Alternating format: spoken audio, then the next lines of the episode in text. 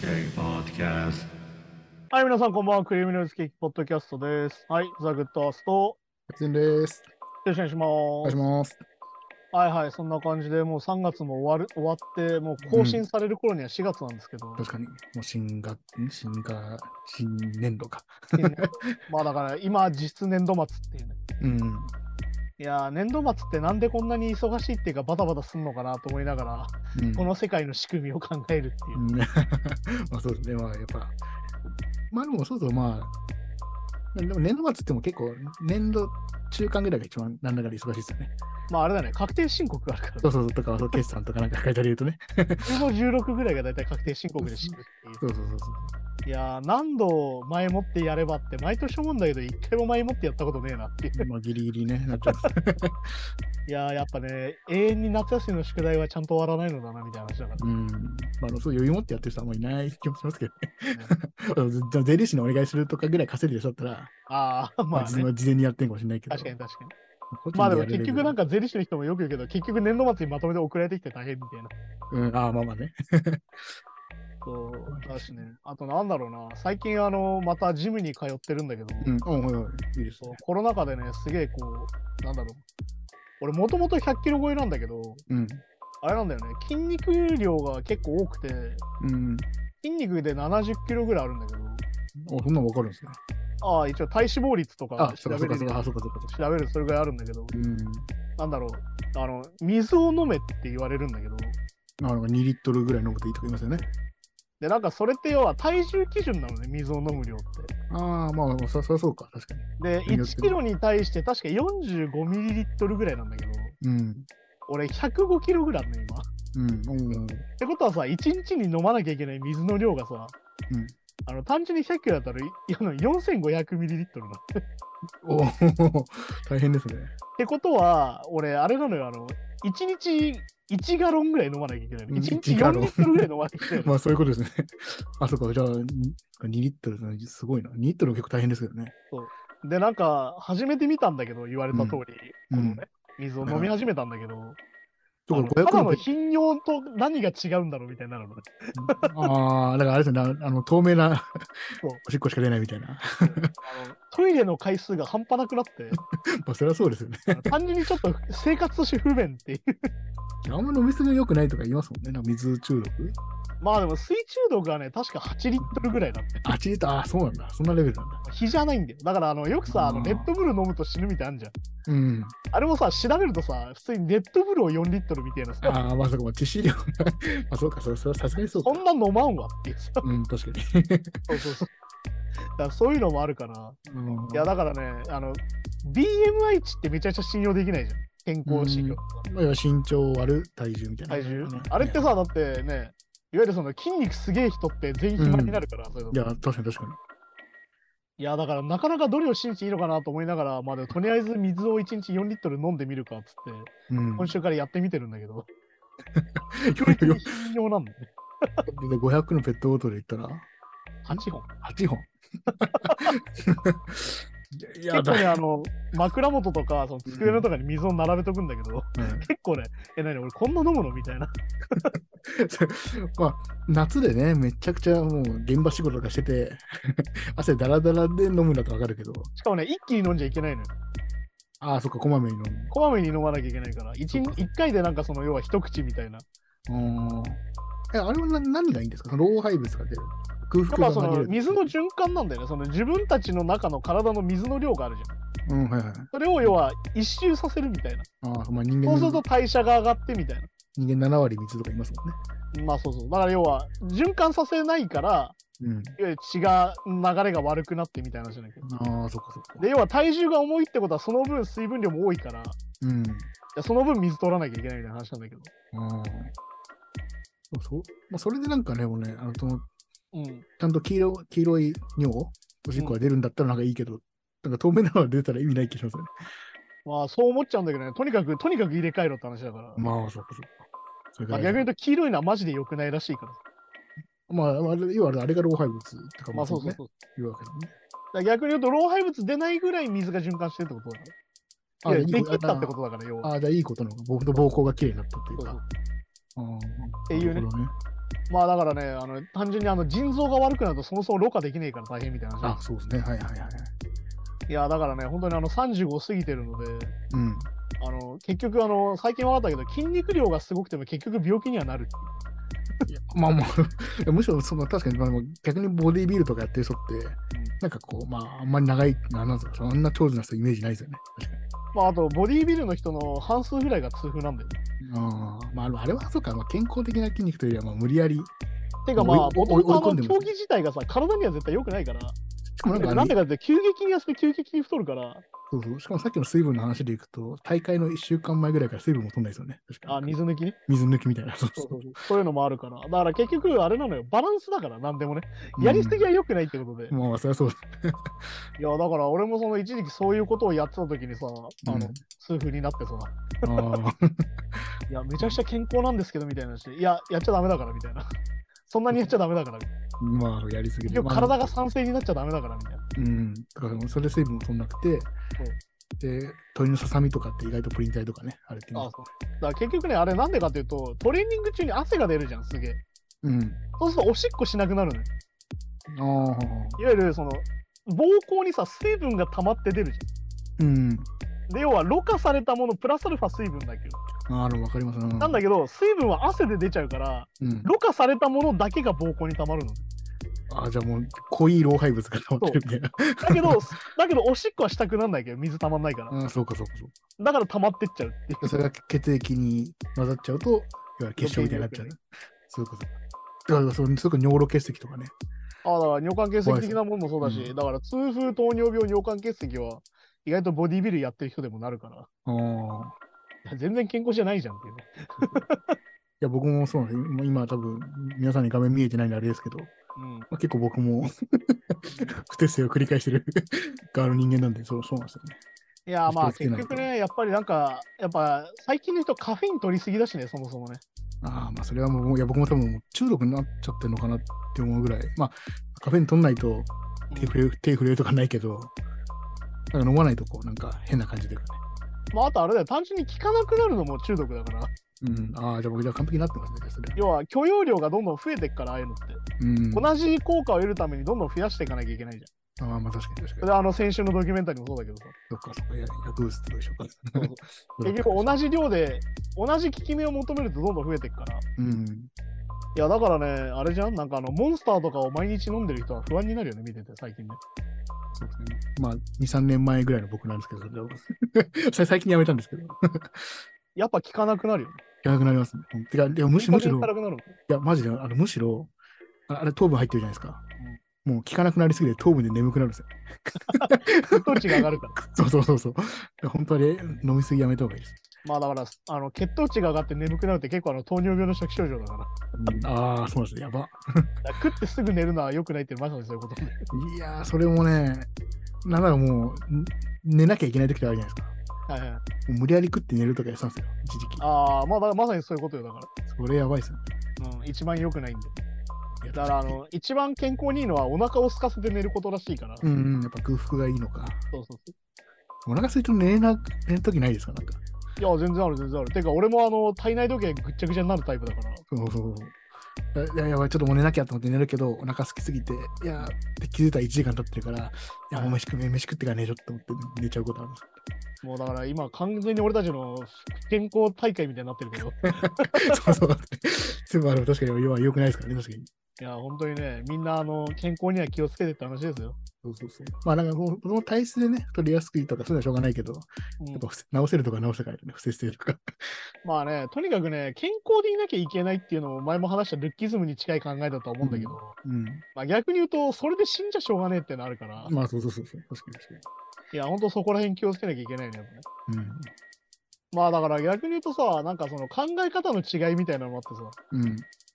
まあこれもあの、薬物ドキュメンタリーでよく出てくるけど、なんでアメリカにあんなに依存症が多いかったんじゃない薬のね。うん。いわゆる痛みをとにかく消すことが一番なんだよね、向こうって。いあわゆる痛みがあること自体が悪だった発想があって、あ。はいはいはい。要は、なんだろう、様子を見ましょうとかで日本だと。うん、まあそうですね、ちょっとまあ。ちょっと安2、安静3にし日て様子を見てみて。うん。アメリカそういうのないんで、とにかく痛みは消しましょうなの。ああ、そっかそっか。要は、とにかく薬物で止めちゃうの。痛今みまで今までってやっぱ痛みが引かなかったら、またそう来てくださいとかなんかありますけどね。でっていうのがないからとにかくやっぱなんだろう痛くないっていうのが通常だと思ってるけど向こうは、ああ、まあそうかそうか。まあなんだろうなこれはだから俺の考え方だけどさう年を取るってどういうことかみたいな話でさん。うん。あの RPG で言うとステータス以上が治らないんだと思ってるからああ、なるほどね。はい、毒と要はか。毒とかかかって若いとすぐ治るけど、うん。年を取るとなかなか治んないもんだみたいな話だと思ってるから、いわ常にダメー ジをね。ゆる疲れを疲れやすいみたいな さうんうんうん。っていうのだと思ってるからある意味付き合わなきゃいけないじゃんこの状態とダメージ確かに。まあまあ、老化といえば体の炎症がね、そうそうそう起こりやすいとも言いますもんね。だからまさにそのさっき言ったアメリカのその薬物治療のやり方ってそれ自体を止めるっていうのがやり方だからああ、じゃあ要は自。分の体が弱ってることを想定せずに止めていくからうん。だから同じようなことをしようとさっき言った薬の量が増えてくる比例してやっぱりまあそうですね。しかも、効しかなかくなってくるからやっぱりもその、どどこが悪いか忘れちゃいますもんね。っていうので結局薬物依存にはまるって話なんだよねやっぱりまあでもやっぱでもそれでじゃあここは痛いからすぐにじゃあ手術してください治療してくださいっていうのも現実でできなかったりするからそういうことですよね。あとプラスアルファやっぱアメリカは医療保険がないっていうのがそうそうそう。いわゆる治療できないから痛み止めで飛ばそうが結構率高いっていう効かないってことですね。いわゆるもらえる金額の中でもらえる薬が欲しいからじゃあ痛み止めくださいってなっちゃうの痛いの嫌だからうん、どこですよねそう。本当は医療保険ないって怖い。だから本当に日本、今日本っていうかまあ医療保険ない国の方が先進国は少ないんでしょうけど、うんそれ本当ありがたいですよ。いやだからね、医療保険の大事さっていうのは本当にこういう時に感じるし、本当に逆にないと本当にやばいから、うん。だから逆になんだろう、医療保険が値上げして嫌だみたいな話をみんなすするけどさ、い や医療保険のお金でなんとかなってる部分はかなりでかいからね。でも僕不思議なのがでも、じゃあ医療保険ないから、こう病気にならないように頑張ろうとか、あんまアメリカ人は思ってなさそうな気もするんですよね、なんかね。いやだからそもそもやっぱどうなんさ、その病気はさ、さっき言ったうん状態異常だから、ああ、防げるもんじゃないわけ、さっき言ったみたいに。まあそうかそう か。さっき言った健康に生きようっつったってさ、お金ない人はさ、やっぱインスタント麺食うし、いやまあそうそうしかないですないですもんね。要は何度も言うけど、ダイエットっていうのは金持ちの遊びなんですよ、はっきり言うと。確かに、ジムに通うのをや、野だ菜から食うのもこれは節約とか節税とか全部そうなんだけどうん。節約とかいわゆるそのストイックなことをできる人ってお金持ちなんだよやっぱり。ななんでかっていうと選択肢の中で選んでるからいわはいはいはい。ゆる太るお肉太らないお肉は選べるわけじゃうん。そうですねん。。あの安いんで太るお肉でってなるわけです僕たちは。うん、そうですね。はいはい。油っもていうことをやっぱ考えなきゃいけなくてそこでやっぱさそのまあなんかこれもアメリカ的な発想でさ昔あったさうん太ってるやつは偉くなれないみたいなやつあるまあ、自己管理がみたいなね。言いますああいう発想自体が実は金持ちの発想だけどああのそもそも選べないんで今ってあ。ね まあそうですね。はいはい。あの、要はさ、貧乏人が痩せてる時代はもうとっくに終わってるわけ。そう、それは確かただにそうらしい90年代ぐらいで終わってるわけ、それうんは。うん。で、貧乏人が太ってるわけよ、みんな。だそうなんですね。確かからそれがさっき言った、太ってて偉くなれないよ、イコール金持ちじゃないってことなんだよね。に。うんうん。っていうことであったりして、これはだからさっき言った健康ルッキズムっていうのがあるのはそういうことになる。そうか、そうか。確かに確っていう話だったりするっていうね、なんかこう、年取って健康の話ばっかするっていうのよくねえな。かに。うん。 まあいや、でも、あれはどれ大事ですよね。やっぱ一日体ので。心配はするからね。そうそう。やっぱ一日も長く、まあ健康でいたいじゃないですか。まあまあ長く生きたいかどうかは分かんないけど。まあ、あの、痛い痛いで死にたくないからね。そうそうそうそうそう。はい、じゃあそんな感じで今週もニュースに行きましょうかね。言いましょうか。はい。サマーソニック2023、8月19日の幕張会場のビーチステージを星野源がキュレーションすることが決定と。うん。で、サマーソニックは8月19日の幕張会場のビーチステージを星野源がキュレーションすることが決定しているというニュースで、ああ、はいはいはい。まあ、要はこれキャスティングとかをやる。そうだね、なんかそうなんですかねレジュンとか、いわゆるなんかいろいろそういうのを星野源がセレクトするってことっぽいんだけど、なんか自分も出るっぽいですけどね、これ調べたら。まあね、最初に自分も出てほしいよね、だったらうね。ん。まあだからこれさ、結構キュレーション文化はさ、まあ2000年頭っていうか2005年ぐらいがよく見るんだけど、うん。あのフェスのラインナップをキュレーションするっていうのは結構あったっけよ。うん。あはいはいはい。このフェスはこ、こと、えっ、と、なんだろうな。俺が知ってるオルタのフェスとかだと、今年のキュレーションはこの人ですって先に出して、うん。この人がキュレーションしたラインナップを一気に発表するみたいな。うん。のがあったりしてたんだけど、まあだからうん逆に言うとさ、今、インフルエンサーの時代になっちゃったじゃん。いうん。わゆる何を言うかがより誰が言うかになったじゃん。うん、まあまあそうですね。で、まさにこういうキュレーションってまさにそれなわけよ。うん。まあだから映画とかでもそうだよね。誰々がおすすめしたから見るっていうのはよくあることじゃんうん。っていうのがまあまあフェスにもこうやってやっぱ入ってくるし、っまあ、プレイリスト文化というかわかんないけど。ていうことでもあるからね。でまあこれは逆に言うと、なんだろうな。サマソニ自体がやっぱ邦楽アーティスト増えてるよね、やっぱね。うん、うん。っていうのはやっぱりライブに行くそうっていうのがなかなかこれアクセスしづらくなっててはいはいはい。これなんでかっていうとやっぱ洋楽文化っていうものが廃れてきてるっていうのはちょっとあるわけよまあ、そうかもしれないですね。だからなんでかっていうと日本のものだけでいいやって今ちょっとなってるっていう状況があってうん。だからなんでかっていうとあまりにも物が溢れすぎててうん。キュレーションしないと物が選べなくなってるわけ基本的に物自体が、はいはまいあこれ Amazon でも言ったよね Amazon って欲しいものしか買えないじうん。ゃん Amazon で偶然何かを見せて買うってほぼないわけまあそうですね。あなたへのおすすめがほぼ。それがキュレーションだからうん。おすすめっていうのがキュレーションだから。キュレっーションだからね。そうでていうことで、結局その洋楽に触れる機会がそもそも減ってるわけよ。すね。うん。これは今、あの映画の世界で洋画の売り上げが下がってるのもそうなわけ。うん。要はわざわざ外国の文化に触れなくても生きていけちゃうってことなの。だかまあ、そっかそっか。ら要は好奇心が減ってるってことでもあるんだけど、実は。うん。いわゆる用意されたもので賄えちゃってるっていう。はいはい。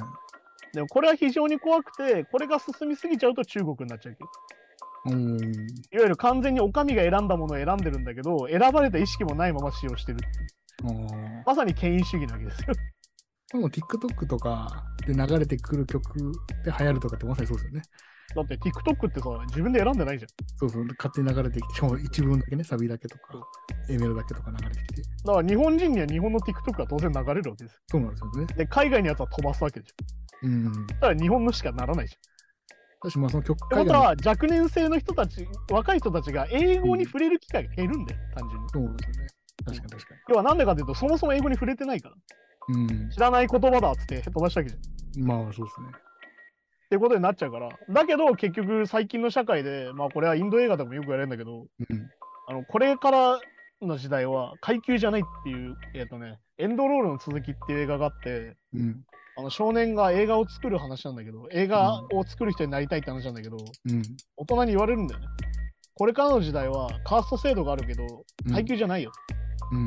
2種類いるインド人に今。はいはい。英語を喋れるか喋れないかだって言われる。あのー、英語が喋れないやつは一生インドにいるしかない。だけど、う英語が喋った瞬間、君は世界に出れるよって言われる。うん。でこれは日本でも絶対そうなわけよ。まあそうですね。なんだけど、そういう風にならなくなって感じっていうね。うんさっき言った、海外の文化に興味がなくなっちゃってる感じっていうのもあるわけよ。うん。でも逆に言うと K-POP みたいな隣の国の文化にはめちゃめちゃ触れれるわけよ。ああ、まあ確かにね、そうですね。で、実は韓国自体が非常にアメリカ的な文化の国だから、うん。実はそこはすごい近いんだけど、うん。でも意図的に選んでいかないと今、いけなくなってるのもあるから。っうん、まあそうですね。ていうのもあったりとかして、まあこのキュレーションっていうのはさ、おすすめされるから無駄がないわけよ。うん。この人が好きだったらこれも好きだろみたいな話だから。うん。で非常に便利で助かるんだけど、逆に言うと、無駄なものがないっていう。うんまあそうですね。だから、まあ、新しいチチャレンジが、だからまあ、それこそジャケ買いがしなくなったとか一緒一緒だけど。まあそうでだすね。から逆に言うと、この星野源は、この人すげえさ、頭が良くて、うん。非常にそういうことも分かってる人だから、うん。多分意図的なチャレンジングな曲、なんだろうな、選抜をしてくるんじゃないかなとは逆に思うけどね。まあそうかもしれないですね、確かだってあの人のアルバム、よく聞くとめっちゃトラップ入ってたりとかさ、に。あ、そうそうそう。あの、本当あの、おおけだけ聞くとね。そう結構意外とトップじゃないこともしてるっていうかさ、そうそうそう、ベースラインとか、めちゃくちゃなんか、ね、ネオソウルっぽい感じで。あとあの人インタビューで言ってたのが、なんかその、アメリカのいいところは、一番売れてるアーティストが一番尖ったことやりたがることだって言ってたから、だかああ、まあね。らそういうところだったりするから、いや、結構それは楽しみで。そして俺はサマーソニックの2日券を買ったから見に行くじゃん。うん、お、いいですね。やっぱね、ケンドリック・ラマーは見とかないといけないなと思って。 うん、あはいはい。そして俺は別にブラはもともと好きだしと思って買ってみたんだけど、うん、結構ね、なんかね、友達の中だとやっぱそこの住み分けがあって、うん。まあ、ブラは見に行きたいけど別にケンドリック・ラマー興味ねえなって人がいたりとか、うん、逆に言うとケンドリック・ラマー見たい人はブラってなんすかみたいな感じだったりとかして、 ああ、年代にそこも分よっては断、があるなと思ったりしたんだけど、年代によってはそうかもしれないでそうそう。やっぱそういうのあるよね。すね。そう、だからね、やっぱね、そのキュレーション文化っていうのがいいとこと悪いとこがあるっていうのが結局あって、でもこれやっぱ、やっぱ DJ もそうじゃん。やっぱ知ってる曲流すの偉いみたいになっちゃってる場所があるじゃん。うんまあまあそうですね。まあ、特にパーティー DJ 特にそうなんだけど、まあそういう求められちゃうんですね。そうでもそれって別にあのカラオケマシンと実は変わらんって話になっちゃうから。いそうそうそうそう。やー、そこはなかなか難しいところではだあだる。だそうなんですよだからメインの DJ じゃないそう DJ の、あの前半とかで出てくる DJ の方がマニアックな曲かけたりとかする 現象になっちゃうっていう。だから逆に言うとやっぱね、アーティスト側が意図的に発信しなきゃいけなくなってる。だかうん。らやっぱ売れりゃいいじゃんみたいなところはもうダメなんじゃないのって話にはやっぱなってくるっていう。これいいですね。このフェスで発見するみたいなのがね、あこのアーティストいるんだとかいうのも。まあいね。や、フェスは俺やっぱどれだけいっぱい見るかだとやっぱ俺うん思う。うっんぱね好きな人だけ見て帰るっていう人も多いらしいけど、最近は。まあだからミスチル地蔵みたいな現象ってまさにそういうことだから、うね。ん、ああ、はい。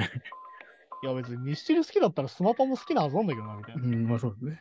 ていうかミスチルの元ネタいろいろ調べたら絶対入ってるはずなんだけどみたいな。いや、そう確かにそうですね。ねそこの感受性はやっぱ育ってないってことだから 逆に言うと。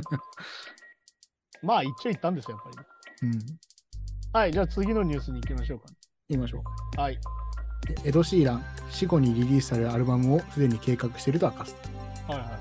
えローリング・ストーンのインタビューで、エド・シーランは死後にリリースされる頃になるアルバムをすでに計画していることが明かされていると。はいはい、もうそれを要は自分が死んだ後にこんな曲ありますよっていうのを自分からやってるんですね。まあこれはだからなんだろうその人生をデザインするみたいなうん。まあだからあの有名なのはデビッド・ボーイの「ブラック・スター」ってアルバムがさうん。あの死ぬ2週間前に出て最後の PV が出た日に亡くなるみたいなはいはい、ありますね。ことが実際あったりしていわうん。ゆる彼自身が一生デビッド・ボーイだったみたいなうん確かにね。うん。ことだったりしてまあそれにも近いんだろうけど、まあエド・シーランはなんだろうねまあだから彼自身がそのなんだろうな最近そのメンタルヘルスの話が多かったりとかうん、そうですね。ってるところもあって逆に言うと死を身近に感じる機会うん。その中でも出てくるけど、その知り合いの選手が死んだとか、うん。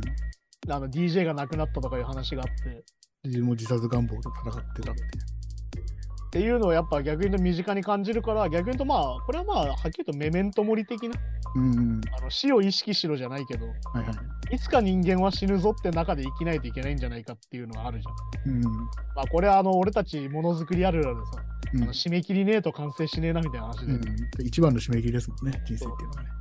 ていう話でもあるから、まあ、これはだからエド・シーランっていう人の人生だから、ある意味、その音楽自体がはいはい。ってことだと思うからまあ自然っちゃ自然なんじゃねえかなと思うけどうん。まあ逆に言うとねそのなんだろうアルバムを発売するっていうそのビジネスサイクルみたいなものを超えてうん。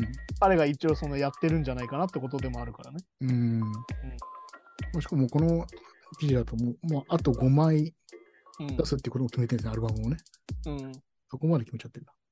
そうだからそういうことだからねそういうところもやっぱ取り入れなきゃいけないんじゃないかなってことだから、うんあとまあこのローリングストーンのインタビュー結構何回にもわたって確かうんされてて、はいはい。えっ、とこれでいい話が一個あってさ、うんシェイプオブヒューあるじゃん一番有名な、うんうんはいはいはい。これが実はなんか JG とコラボしたくて、うん。あの JG とこうやり取りして、その Shape of You の曲を送ったら、うん。あの JG が、この曲にラッパー必要ねえよって言って返してきたっていう話があって、のかっこよくないっていう。確かに。 JG 言うことかっこよすぎないみたいな。そういい曲と思ったらね、普通参加したいそうそうそう。くなるし、まあそれこそまあビジネス的にもねいいかなと思ったけど、やっぱその曲に必要ないよっていう。そうその曲の完成度には俺は必要ないぜって言える JG かっこいいなっていう。ちゃんちゃんと曲として見てるんですね。そうそうそう。まあ JG はね、あのプロデュース能力が異常に高いと言われてて、まあそもそもなんだろう、リック・ルービン的というかね。ああの音楽的な話はあんましないけど、めちゃくちゃセンスはいいみたい感覚がそうそう。な。だったりして、そういうのもいい話だなと思うし、ね。うん。まあでも逆に言うと、エド・シーラン自体があのスタイルになるきっかけというか、あのスタイルが始まったアルバムっていうかね、うん、感確じかのイメージだから、だかに確からエド・シーラン的にはあれにラップを入れたかったんだと思ったりとか、に。まあ 確かに。まあまあラブラブラブ僕も合いそうですけどね、確かにあの曲は。そしてなんかあの自分もラップっぽいことし始めるしね、そして。うん、まあ確かに確かに。まあなんかそそこは確かにいろいろ賛否いろいろあった。そうそうそう。 なんか言われたじゃん、お前お前はラッパーなのか何なのかとか言わうれたじゃん。ん、だからラップはちょっと微妙み たいなね。ポストマローンと比べられないとか して。はいはいいやそこは別だろうとか思ってましたけど。 そう、そういうのもあったりするから。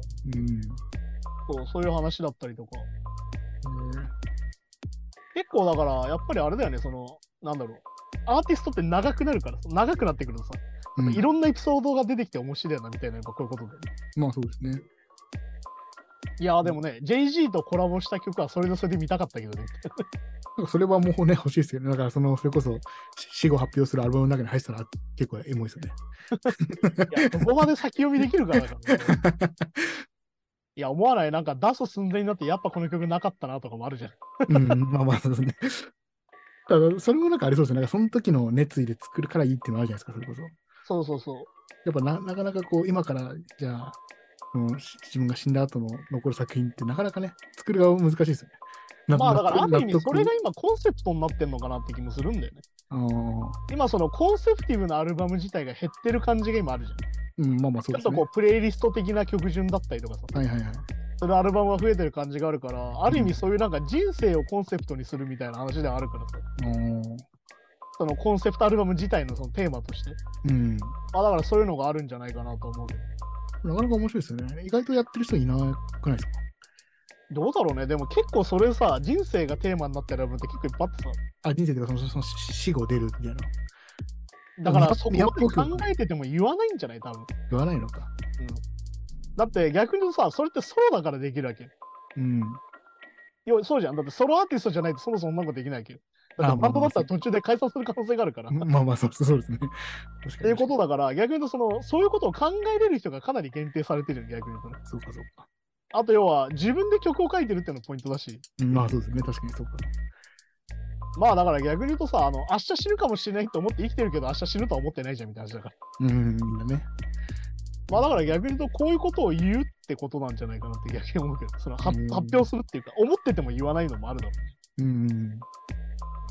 まあだから逆になんだか、最近あのテイラー・スウィフトがさ、あうのんキャリアの総決算だっつって、三1回のライブで3時間半ぐらいやって、うん、はいはい。でなおかつ同じアコースティックのバンド1曲も同じ曲やらないみたいなうん。ツアーを今やってて、はなんかそのツアーもすげえなと思ったんだけど、いわいいや、確かにね。ゆるそのベスト的なツアーでやってんだけど、今さ、うん。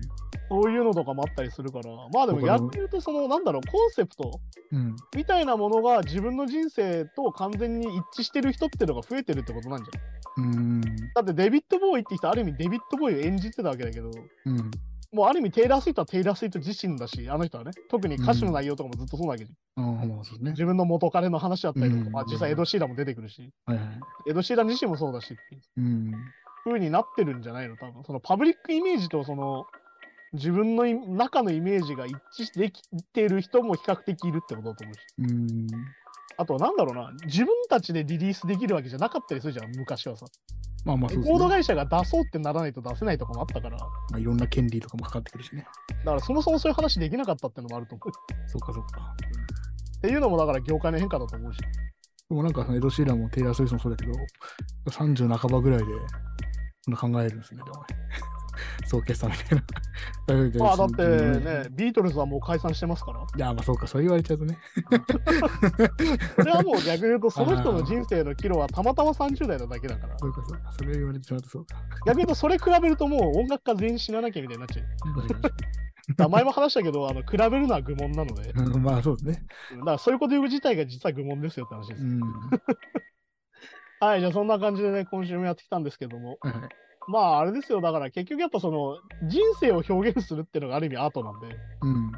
あのエンターテインメントってある意味そのなんだろうサービス業みたいな部分もあるじゃんうん。いわゆるファンの期待に応えなきゃいけないみたいなまあそれはね、うん、ファンそサービうスだでから逆に言うとアートみたいなものが自分の本当にやりたいことだったりするバランスだったりしてうん。これがエンターテインメントのバランスを取るっていうのが今の商業的な音楽だったりとかいろんなするもんだからだうん。からそこが逆に言うとバランス取れてるってことなんだよねそういうことが言えるってことまあ確かに確かこんな曲いらねえよとか言われないわけだからだかに。うん。 ら逆に言うと売れてるからそういう発言ができるんだよってことでもあるからうん。まあまあ確かにね。そうそういうことでもあるんでねうん。まあだからそのいあれですよだからやっぱその自分の内面をさらけ出すみたいなのがやっぱりそういうもんだからさうん。まあ逆に言うとねあの非常に作られた非常になんだろうなプロデュースされたうん。非常に作り込まれたお素晴らしい音楽だってあるしうんだけど非常にパーソナルで非常にドロドロしたものを表現する音楽だってあるわけだから、うん。まあ、それはいろんな形があるからねそれもどっちがいいとかじゃないですね。そうそうそうまあだから単純にねどっちにって話じゃないですよ全部ねうん。まあまあ、でもそのどっちがいいっていう考え方、ちょっと寂しいですよね。あれですよまもあったまあ結局やっぱもったいないですよね。だから両方聞いた方がいいじゃないですか。なんだろうね、選択肢は多 い方がいい、常にそう。そういやこ こん、こんなんダメだとか、こんなん聞かないとか、もったいないですよ。やっぱまあ基本的にはせ消去法の話って逆に言うとあんまりいい風にならないから。っそうそうそうそてことですかね。はい、じゃあそんな感じで今週もありがとうございましたですね。また来週です。さようなら。う。だか Flame ら、and Ice Gang Podcast.